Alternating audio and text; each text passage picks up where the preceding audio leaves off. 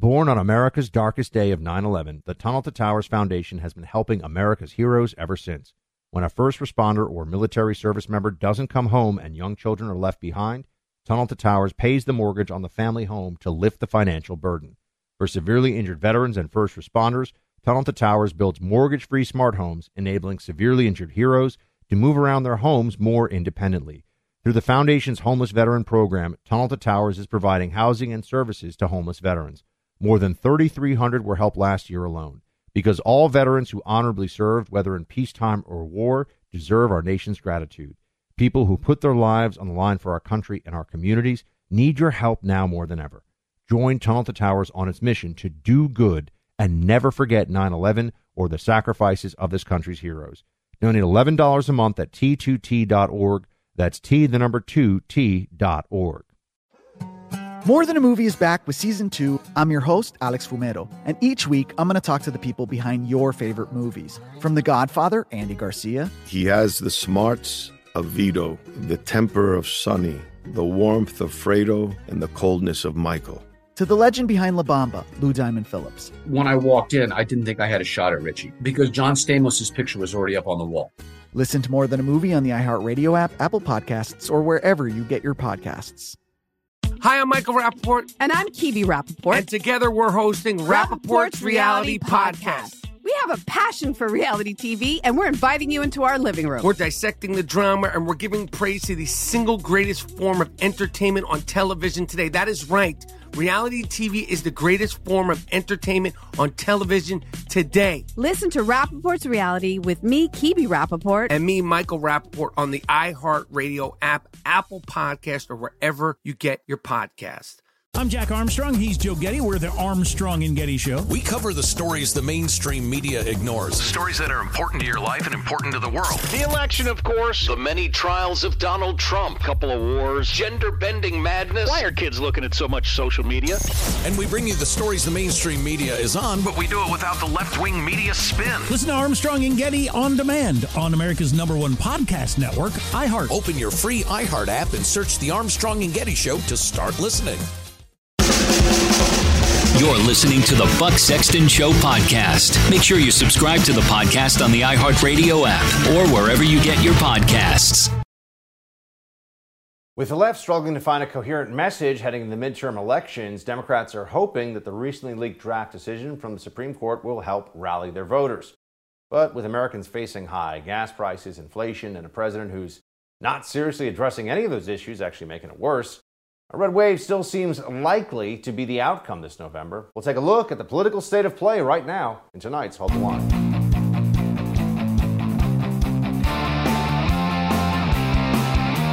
Welcome to Hold the Line. I'm Buck Sexton. Democrats don't have a lot that they can point to right now to say, yeah, don't worry, we're getting it done. I mean, Joe Biden increasingly is just clownish. Uh, it looks like he is in serious cognitive decline. Nobody actually believes that Joe Biden is good at this job or is particularly wise, skilled politically. He was the senator from Delaware for decades. Wow, we're all supposed to be impressed. This is not a guy that anybody should think should be in charge of anything of importance, never mind the United States federal government. But the good news right now is that it does seem that a red wave is on the horizon and it will crash down among the commies as long as we stay focused and as long as the American people know the truth of what has really been going on. Here is uh, J.D. Vance recently. You know, he just won the Republican primary in Ohio. He's squaring off in the general election against Tim Ryan, who we'll talk later about how he's a abortion for all nine months of a pregnancy moderate Democrat. Really? That's a thing, huh? J.D. Vance, though, in his victory speech, spoke about what kind of Republican Party we want and what we should be pushing for going forward. Watch this one. Now, this campaign, I really think, was a referendum on what kind of a Republican Party we want and what kind of a country we want. We went to battle. Do we want a Republican Party that stands for the donors who write checks to the Club for Growth, or do we want a Republican Party for the people right here in Ohio? Obviously, we are at something of a moment here, a picking of, uh, of which road to take as a GOP.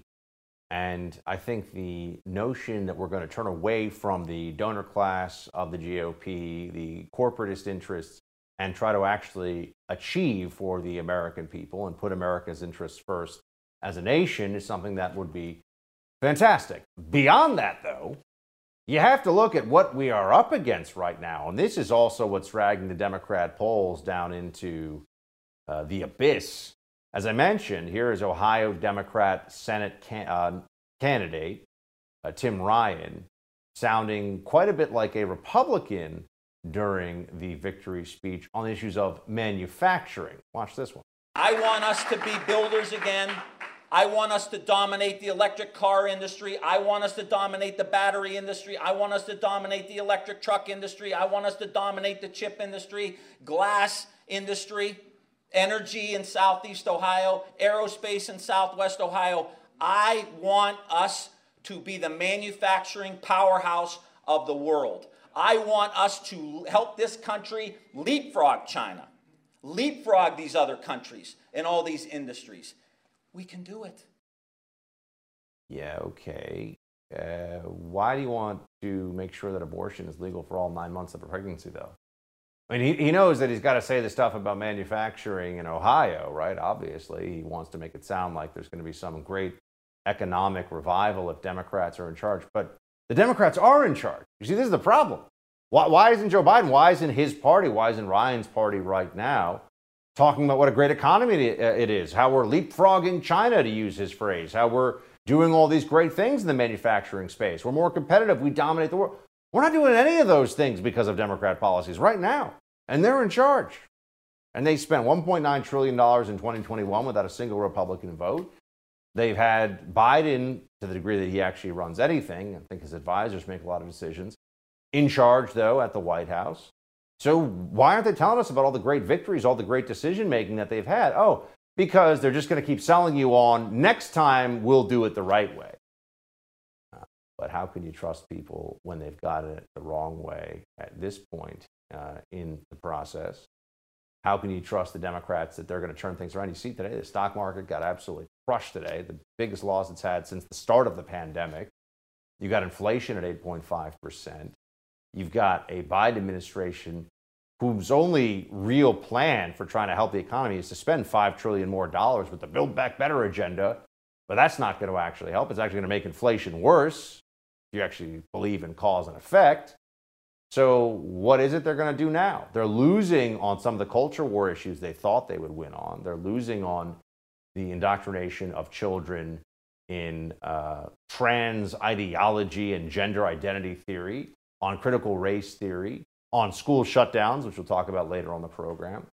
A whole range of issues where Democrats are just weak right now. So they're hoping in this moment, it seems, this is according to Colorado Democratic Senator Michael Bennet, that, oh, the Roe v. Wade decision that hasn't even come down yet, may come down from the Supreme Court pretty soon here, to overturn Roe, which is a horrible legal decision, and we all know it, that will swing the election for the Democrats. Watch.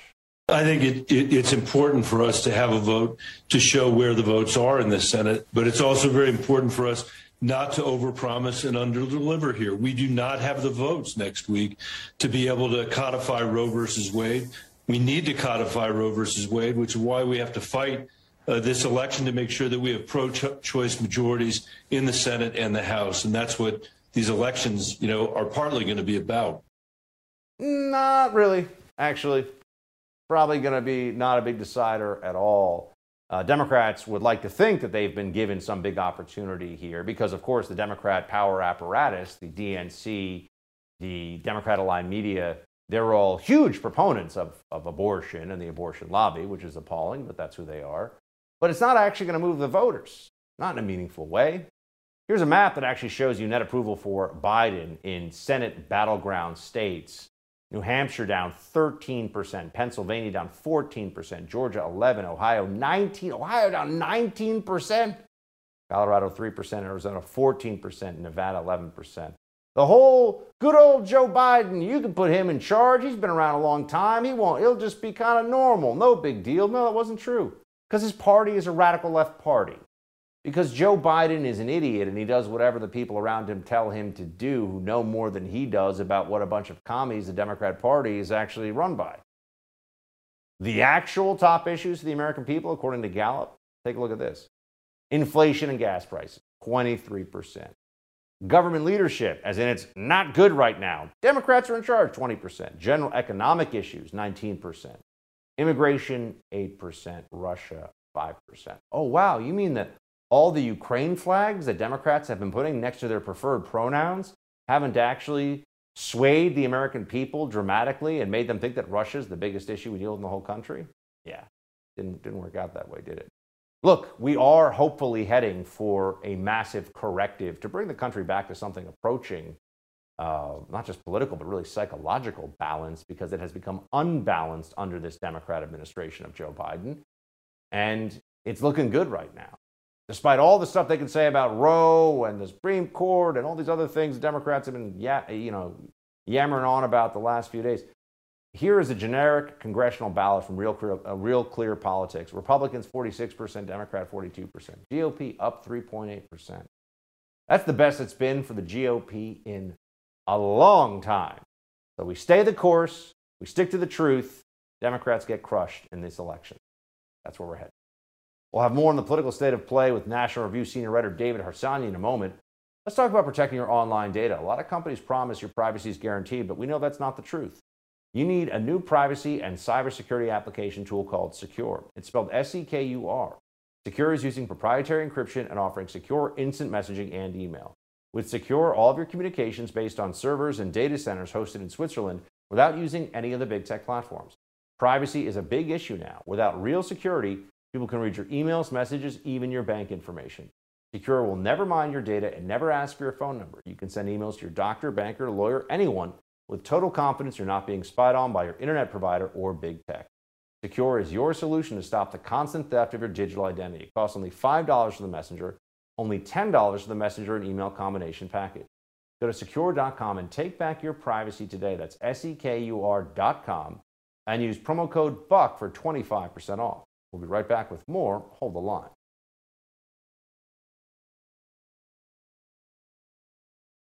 Abortion is on the ballot now seismic shift in people's attitudes and what's at stake on election day as they saw those who did not show up on election day in 2016 or those who voted for Donald Trump. These are the consequences. Abortion is on the ballot, she says. Getting ready to start hearing that a lot more often from far more Democrats.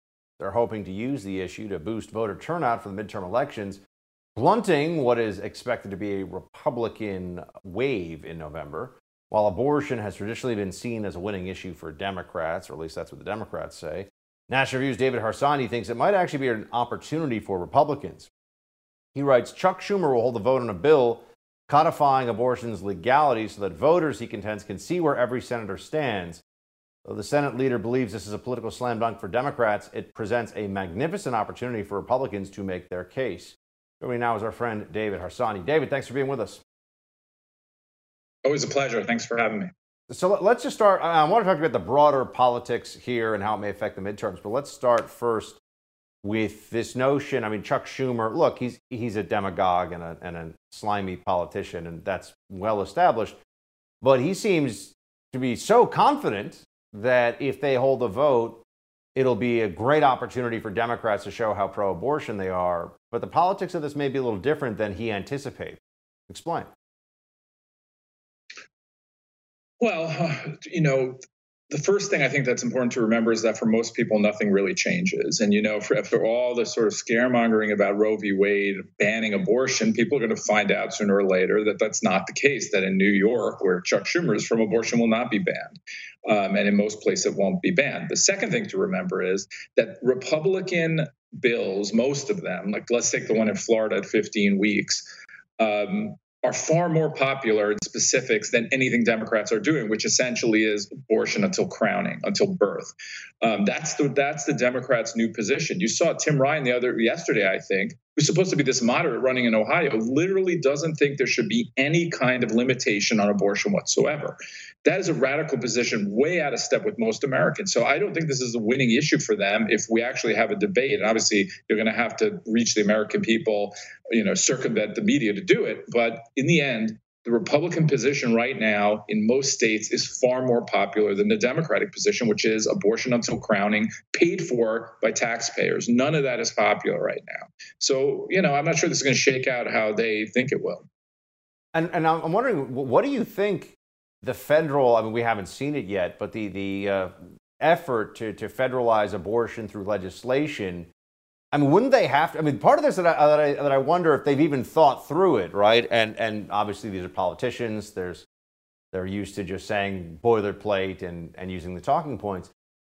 But would it be a federal law that Democrats would vote for that it is abortion for all nine months of a pregnancy? Because if it if it wasn't, if if the Schumers of the world, the Pelosi's of the world put something forward that said, uh, oh well, it's only going to be abortion you know, up until uh, whatever it is, 12 weeks, 15 weeks, or you know, uh, to that period, something like what Mississippi or one of these other states has.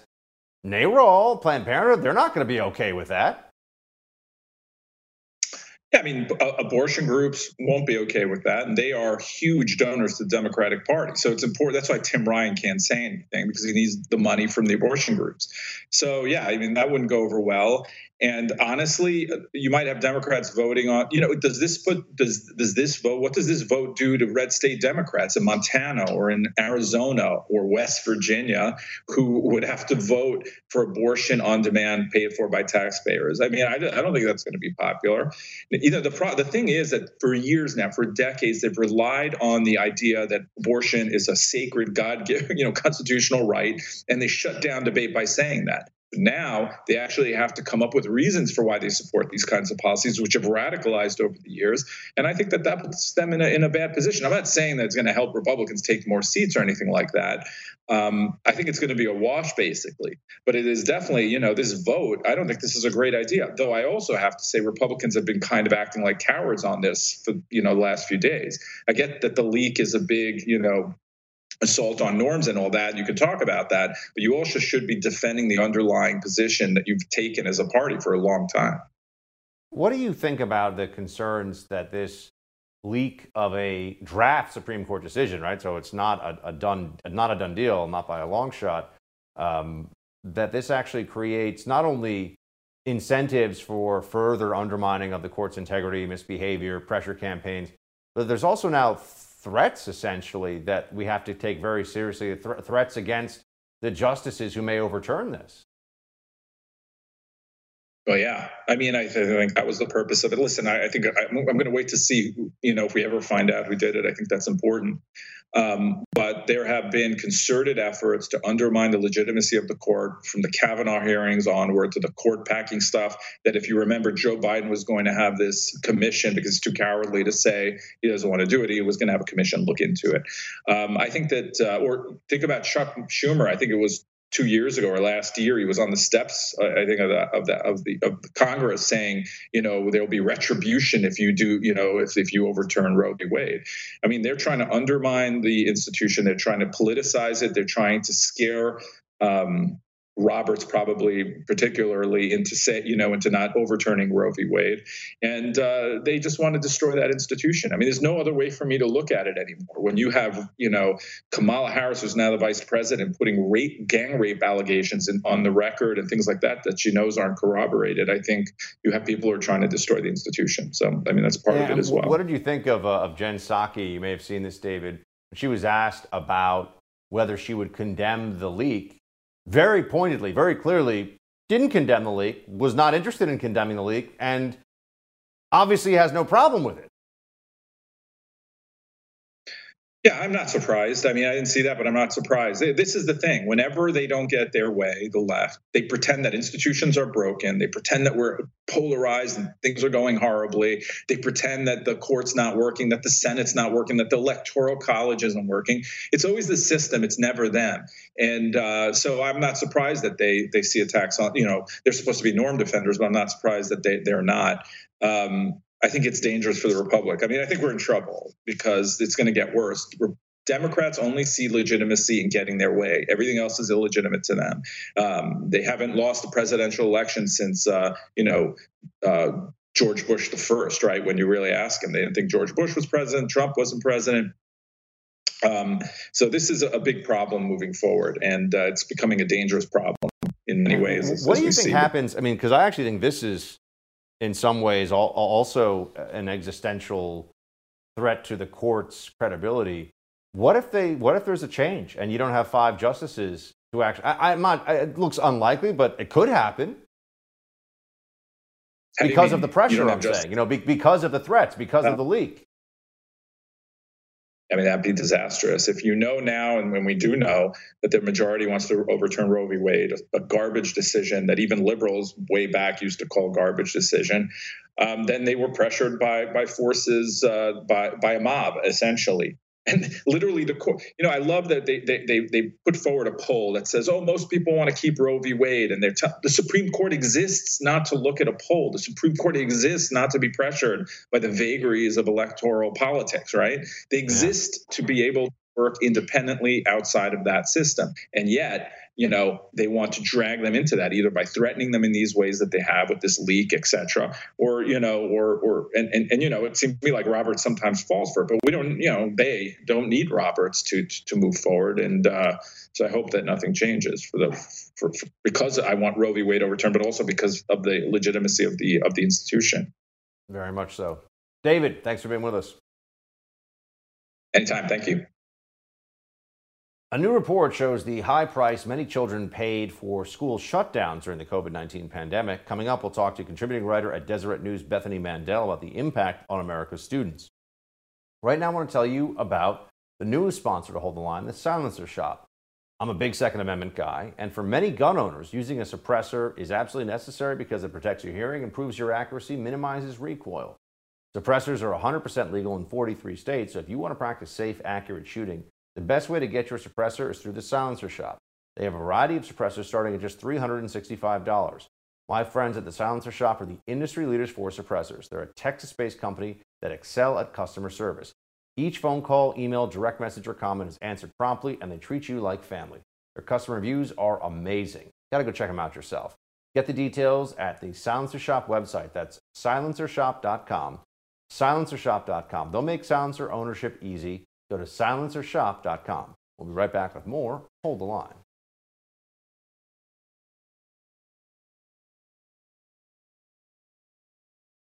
During the height of the COVID 19 pandemic, remote learning became the norm for millions of students as schools all over the country shuttered their doors and teachers' unions protested in person learning. Today, we continue to learn of the toll that remote learning had on America's school children in many communities. A report from the New York Times reads Losses stemmed uh, from the time the students had spent learning remotely during the spring of 2020 when school buildings were almost universally closed. On average, they lost the equivalent of about 50% of a typical school year's math learning during the study's two year window. Uh, stunning. Joining me now to discuss this, contributing writer at Deseret News, Bethany Mandel. Bethany, thanks for being with us. Thank you so much, Buck. So you know, I, I, think we can we can all see that we've moved beyond the discussion about uh, whether school lockdowns were going to be something that we could get through without massive learning loss. I, I, think we also have to now add to this that there was no upside either. I mean, the article that that, that New York Times piece goes on to say that there was no reduction in COVID, that children in areas where the schools were remote did not do better than children in terms of COVID and health than uh, places where they were actually in school. Private and parochial schools in places like New York were open. I mean, I, I just look at this and say, I feel like the left got this, the Democrats got this wrong, top to bottom in every possible way, and it's obvious now. Yeah, no, and it was obvious back then too. I mean, we were all told that, you know, we just wanted to kill teachers and we wanted to kill kids, and that's why we wanted schools open. And we acted as though all of these blue areas that kept the schools closed for a year and a half lived in a bubble we saw, we should have seen what was happening in Europe, that they were able to reopen the schools safely. And we were also able to see if we wanted to actually use our eyes and our ears that they didn't even really need masks. Kids were not effective spreaders, they were not getting sick. We knew that in May of 2020. And I don't understand why we let this farce continue for as long as we did. Because it, I mean, it's ending it's ending up hurting kids, it's hurting Democrats, it's it's hurting every single thing that they claim to care about it's remarkable too because the whole basis for this, I think, in a lot of ways, was that it was going to uh, make people healthier, protect them from COVID. And we've seen yeah. that, as you mentioned, the mask situation, masking did not do anything for kids in schools whatsoever. Yeah. Um, and you know, we have the data now, right? This isn't just theoretical yep. argument. And I think it's important to look at who's responsible for what here. The teachers' unions led by, yeah. as I call her, the education commissar, Randi Weingarten, uh, not only pushed and advocated for school closures, but worked directly with the Biden White House. I mean, had meetings yep. and with Fauci and, and with the supposed health experts. And the CDC. Yep. And now, yeah, and now here she is. This was just a few days ago, saying, "Oh gosh, you know, our kids are in crisis because of those shut down schools." Watch this one. Our kids are in crisis and we had a mental health crisis before COVID, but with, and, and Dr. Eng will talk about this far better than I do, but within, but, but for two years of disruption, two years of looking at the screens, two years of not having a normal kind of routine and rhythm, recovery is really tough. Yeah, I mean, she wanted to make sure the schools were shut down so that overwhelmingly teachers who are usually about 25 to 45, who are at basically no risk from COVID, could stay home. Yeah, no, absolutely. I mean, those were all the things they were screaming. I had a New York Post cover story in in the summer of of 2020 that said, we used to talk about the dangers of screens and now we're pushing kids on screens constantly. It's their only source of social interaction. When we know what social media does to teenage mental health all of these things nothing was a surprise None of these things were a secret. And for them to say, well, now it can be said in the New York Times, what I'm waiting for, and this this has to come in a year because it, it can't come when it's convenient. Right now, toddlers in New York City are still masked. So there's absolutely no way the New York Times can admit that there's a there's some damage being done currently. They only can say it after the fact. So in a year, the New York Times will say, you know, it turns out that masking toddlers and very young children when they're learning how to talk and learning how to read and learning how to understand emotions and, and facial cues. It turns out that masking those children was damaging, but that will not be able to be said for at least a year because there's nothing that the New York Times can report upon at the moment that is inconvenient for what Democrats are doing at that moment. It's not only on the issue of COVID where there's been a lot of let's say uh, political tumult lately in, when it comes to what, what's being taught to children. We also have uh, critical race theory indoctrination and as some have told me, it's not even about teaching critical race theory, but practicing aspects of critical race theory in the classroom, doing these uh, separation of kids by, uh, by skin color and having them uh, uh you know, act out these CRT based themes. Um, and yet, here is the would be Ministry of Truth Disinformation czar, Nina Jankowicz, on CRT in schools. Watch this. Critical race theory has become one of those hot button issues that uh, the Republicans and, and other, you know, disinformers um, who are engaged in disinformation for profit, frankly, there are plenty of, you know, media outlets that are making money off of this too, have, have seized on. And I live in Virginia uh, and in Loudoun County, that's one of the areas um, where people have really honed in on this topic. So is there CRT or not? I always find that so, informa- so interesting because it feels like depending on the month, the Democrat talking point is there is no CRT, or the Democrat talking point is you don't know what CRT is, or you know whatever. Yeah, I mean, by all means, I hope that they continue gaslighting Americans because we're all seeing what our kids are coming home with now. The Americans saw for two years what their kids were doing on Zoom right in front of their faces. Uh, this has been an inadvertent window into the American education system for millions of American parents, and they're not going to be able to close this window. They're not going to be, be able to convince parents to unsee what they've seen. Uh, by all means, keep on calling us like the the purveyors of disinformation and, and putting these dystopian frankly terrifying czars in front of us and saying you know they're they're here to save us from ourselves and, and our own eyes and our own ears because it's it's it's inexplicable that this is this is the messaging that they're utilizing but please by all means barrel forward until november yeah i was going to ask you about that do you think that parents might be a big deciding factor in how these midterms go based on, I mean, obviously parents are going to matter a lot, there's a lot of them, but based on their votes uh, moving one way or the other on these issues, right? On CRT, on school closures, on all of it. I mean, I think I, yes. The answer, the short answer is yes. There's going to be a lot of a lot of parents at the voting box who are going to make a really big impact in November. But I think it's not just all of these issues. It's the fact that Democrats are showing no signs of self reflection on what they did for the last two years on school closures.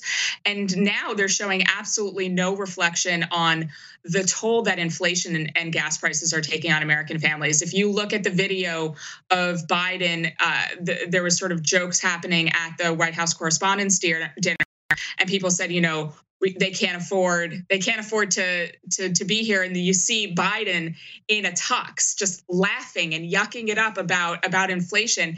That was a republican ad right there. That image of Biden just laughing about inflation. And they're they're still gaslighting us about the toll that it's taking. I filled up my minivan yesterday and i made a point of going to the cheapest gas station in the area and it cost me $82 that is what parents are are scared about bigger cars, we have we have minivans. All of these issues combined sort of lead us to understand that Democrats are not listening, they do not care, and they're much more willing to gaslight us about the problems than actually address them. Bethany, thanks for being with us. Thanks.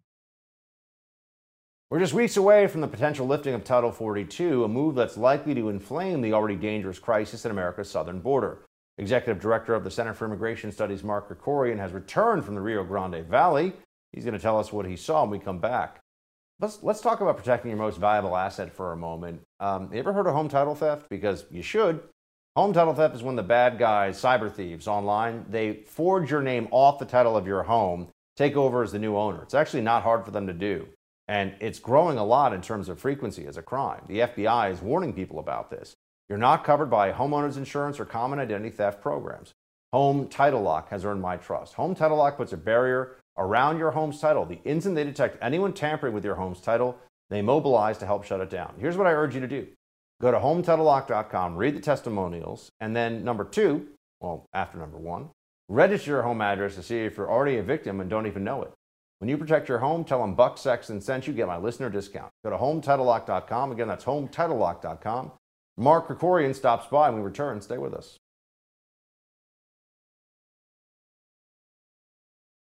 Border enforcement can't just be at the border. You need to make it hard for people to get to the border through Mexico.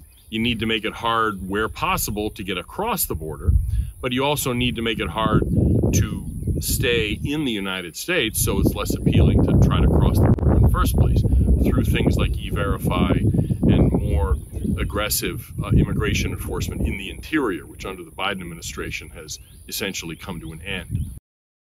Crisis at the southern border continues unabated, and although the Department of Homeland Security won't admit it, ICE and CBP are more than overwhelmed with the amount of migrants flowing through our border each day. Mark Krikorian, executive director at the Center for Immigration Studies, was recently at the Rio Grande Valley. He just returned. He joins now to tell us what he saw firsthand when he was down there. Mark, good to see you. Likewise, thanks. So you were just down at the border, Rio Grande Valley. I've been down to that part of the border. Uh, it was a while ago, though, years ago. What are you seeing? Uh, it's pretty bad. Um, the fact is, they're getting more illegal immigrants in one day down there, just in one section of the border, than the entire border would get on some days, on most days under, say, the uh, Obama administration or most of the Trump administration. I mean, it's they're talking about one. This is the border is divided up into nine sectors by the Border Patrol. each sector then has what they call stations. So it's a subset of a subset. And just one station, the biggest one, mind you, in McAllen, Texas, which is all the way in South Texas, is on a regular day having 1,000 illegal alien apprehensions a day. And under Obama, his board, his uh, head of DHS said a thousand a day on the whole border meant it was going to be a bad day uh, for you know for him when he was in charge. So this really is whole orders of magnitude worse than anything the Border Patrol has seen before. Who is coming across, at least at the sector where you spend some time? I mean, can you give us a sense of is it still the family units? Are there a lot of single adult males? I know they're coming from a lot of countries all over the world in the aggregate, but are there some countries that are still dramatically overrepresented in the illegal crossings? The uh, we actually talked to a border patrol agent down there. He's with the union, so he could talk to us because they can't retaliate against him. Uh, anyone else was barred from talking to us, but he said they get about half uh, illegal immigrants who turn themselves in, who are mostly you know adults coming with kids or so-called unaccompanied minors who are all accompanied by smugglers. But you know legally it's a legal fiction they're unaccompanied. So you've got about half of them are families and there are some men in there but they're with kids. The other half are people who don't want to turn themselves in because they're afraid they're going to get bounced back. And they're almost all single adult men but you know this is something i think people know by now but it's not mainly mexicans anymore there's a lot of mexicans still there's no question about it lots of Central Americans too. But increasingly, you're getting people who are not from Mexico or Central America. You're getting people from Cuba and Haiti. You're getting people from Colombia and Venezuela. And this Border Patrol agent told us they're getting people from 157 different countries. They're getting people from Tajikistan and Romania and um, Mauritania and all over the place because the word has gotten out. And uh, who is able to stay versus who, when I say stay, I mean, what's the criteria for being bounced back versus who's being let in as it stands right now, in advance still of the removal of Title 42, which I believe is supposed to happen here in a couple weeks? The uh, this Title 42 order, it's a COVID-related public health order, lets the Border Patrol just bounce people back, no hearing, no nothing. Uh, under Trump, they applied it to everybody under Biden, they've made all of these exceptions. So only about half the people are is it applied to. Almost all single adult men, not exclusively, but mainly single adult men. The people who get to come in, especially, are those who bring a kid with them. A kid isn't a hundred percent guarantee that you're just going to be let go into the U.S., but it's close to a hundred percent guarantee. We went to a migrant center down there. Catholic Charities runs this big center where the Border Patrol drops people off and the bus station in McAllen, Texas is across the street. So Catholic Charities folks basically just kind of get people put together, help them call their relatives so they can wire the money to buy the bus ticket, and then they kind of walk them across to the bus station. We saw a bunch of people like that. They're usually only there for a day or so, but they're almost all families. There's somewhere there's a kid involved because word's gotten out that if you bring a kid with you, that's your golden ticket to be let go into the United States. And and once on what basis? I mean, the the credible fear and asylum component of this is that families that are falling into that categorization, or is that actually single adult males who just know the system well enough? I mean, and and and who once they're let into the country, on what basis is it? Is it uh, is there a notice to appear? Are they supposed to show up in an asylum court? I mean, what what happens to those who, if you're not in the turned away category, Mark, what are you essentially in the process? You are given what they call a notice to appear, which is like um, a charging document. In other words, that you're an illegal alien and you have to come to court. Now, that is the first thing you need in order to make an asylum claim, but they're actually not even doing these so called credible fear interviews, which are like the first cut, where basically they decide you know, is Mickey Mouse talking to you through your dental work, or are you telling some story that's at least vaguely plausible? They don't even get to that step. They're just giving these people the paper, the this paperwork that says turn yourself in at such and such place, and um, saying uh, have a nice day, and just letting them go. So you know, there's all kinds of people who are being let go who won't even be able to pass that first screening test because they just got so many people. They're just, it's like Lucy in the Bonbon Factory. If you remember that old cartoon from I Love Lucy, where the candy's coming across the uh, assembly line, they're just trying to move people out as fast as they can. And when this Title 42 order is lifted, it was supposed to be later this month. It's almost certainly going to be delayed at this point because of court doings, uh, but it's going to end at some point. It may double or even triple the number of people who are coming across the border. Basically, the number of you know pieces of candy on that uh, uh, conveyor belt in the Lucy uh, show, and they're just going to end up letting people go even faster. In March of 2021, Mark, we saw 173,000 encounters. March of 2022 was reported there were 221,000 encounters at the border. How do you actually stop this if I mean, uh, maybe not entirely, obviously, but how would you dramatically reduce this number so that illegal immigration would be way down and there would be operational control of the border again? You go back to the policies that Biden ended on the day he was sworn in and caused all of this. You um, expand remain in Mexico.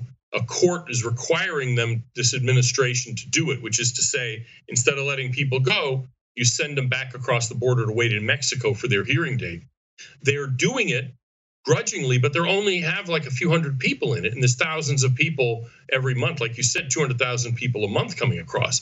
Number one. Number two, you detain people more. You build, you know, tent city kind of things and build them. The army knows how to do that. You detain them, you don't let them go.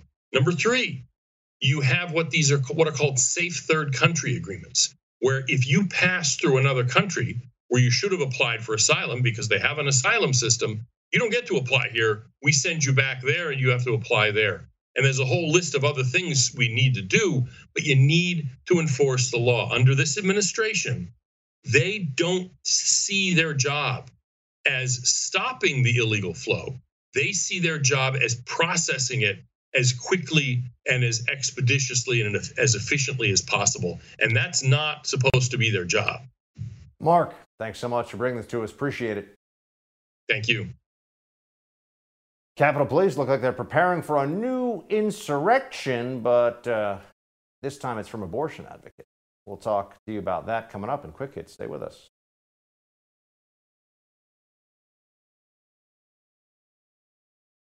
Apparently, Capitol Police are preparing for a pro abortion insurrection, and The View delivers again giving two more reasons why it is, in fact, the dumbest show on television. Pretty remarkable, if you think about it. That's a, that's a high bar. Those stories and quick hits, let's get to it. First of all, why was the Supreme Court draft opinion leaked? Well, because the left is insane and they think that uh, abortion is the most important thing that this country has ever has ever protected and ever done. Abortion is the is the central pillar, really, emotionally, psychologically of the Democrat Party, which is appalling, tells you a lot about their mindset. But they leak the opinion because they want to try to get pressure on the judges to change their minds, the justices.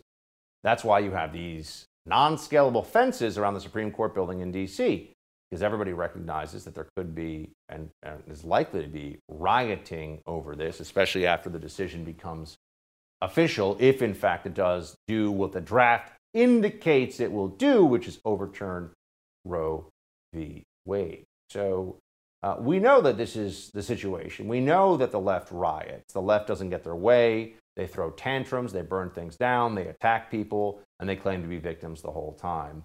Uh, they are going to go into a frenzy. I mean, you're going to see a lot of people on the left losing their minds on this issue. And it's, it's a shame, but that is what's going to happen here. And it could get very, very ugly. Um, Whoopi Goldberg had a moment here on The View where she she's uneven, uh, unable to even make a, a coherent argument about why abortion is such an important right. So she just does the usual talking points here about it. Abortion's about me and my doctor and my child. Wait, hold on a second. It's a child? I thought that they said it wasn't a child. Watch this. But I will tell you, this is my body. And nobody, you, you know, you got people telling me I got to wear a mask or don't wear a mask or do this. Everybody wants to tell me what to do, but you won't let me make my decision about my body. You are not the person to make that decision. My doctor and myself and my child, that's who makes the decision. My doctor and myself and my child. The child in the womb does not actually get to make the decision and should be protected by the state because this is a really big deal and it is a human life. And we don't actually live in a society where you just get to take human life because it's inconvenient. Or we have lived in that society, but we shouldn't. And then there's Joy Behar, who offers up this bit of uh, political strategy. Watch. Women in the world have conducted sex strikes in history. In 2003, a sex strike, a strike helped, helped to end Liberia's brutal civil war, yes, and the woman who charged, who started it, was awarded the Nobel Peace Prize. In 2009, Kenyan women enforced a sex ban until political infighting ceased. Within one week, there was a stable government. Okay, so oh. we have more power than we think we have, and some of it could be right in the bedroom. Just saying. A sex strike. There are so many jokes that I could make here, but I will refrain because I just think that you should see that. And um, yeah, Joy Behar, sex strike. That's going to get them what they want on this one. Good luck with that. Ohio Republican congressional nominee J.R. Majewski released a Let's Go Brandon rap. Watch. They wanna make us woke and force us to get the vax. They think pictures with the Pope will get us to all relax. Not to poke fun at dementia, it's a serious disease. But come on, man, squeeze your cheeks when you sneeze. Joe is focused on ice cream while he's crapping his pants. We want our dreams and our freedom. This is our last chance. This the hill we die on. This the line in the sand. We leave no one on the battlefield. United we stand. We stand. Divided we fall. We need to finish the war. They wanna raise all our taxes. We done with them all. A rendezvous with destiny. Take the house in 22. Just try to put a mask on me. You'll see red, white, and blue. Everything woke goes to shh. But let's go. Brandon's a hit. That's it for tonight's Hold the Line. The No Spin News with Bill O'Reilly is next. Fields High.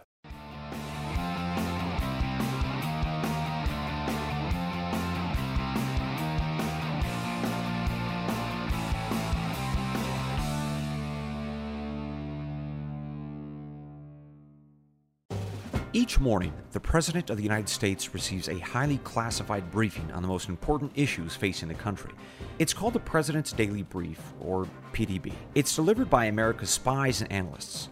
Well, now you can hear your very own PDB in the form of a podcast hosted by me, Brian Dean Wright, a former CIA operations officer. Each morning at 6 a.m. Eastern, I'll bring you 15 to 20 minutes of the most important issues facing the country, giving you the critical intelligence and analysis you need to start your morning.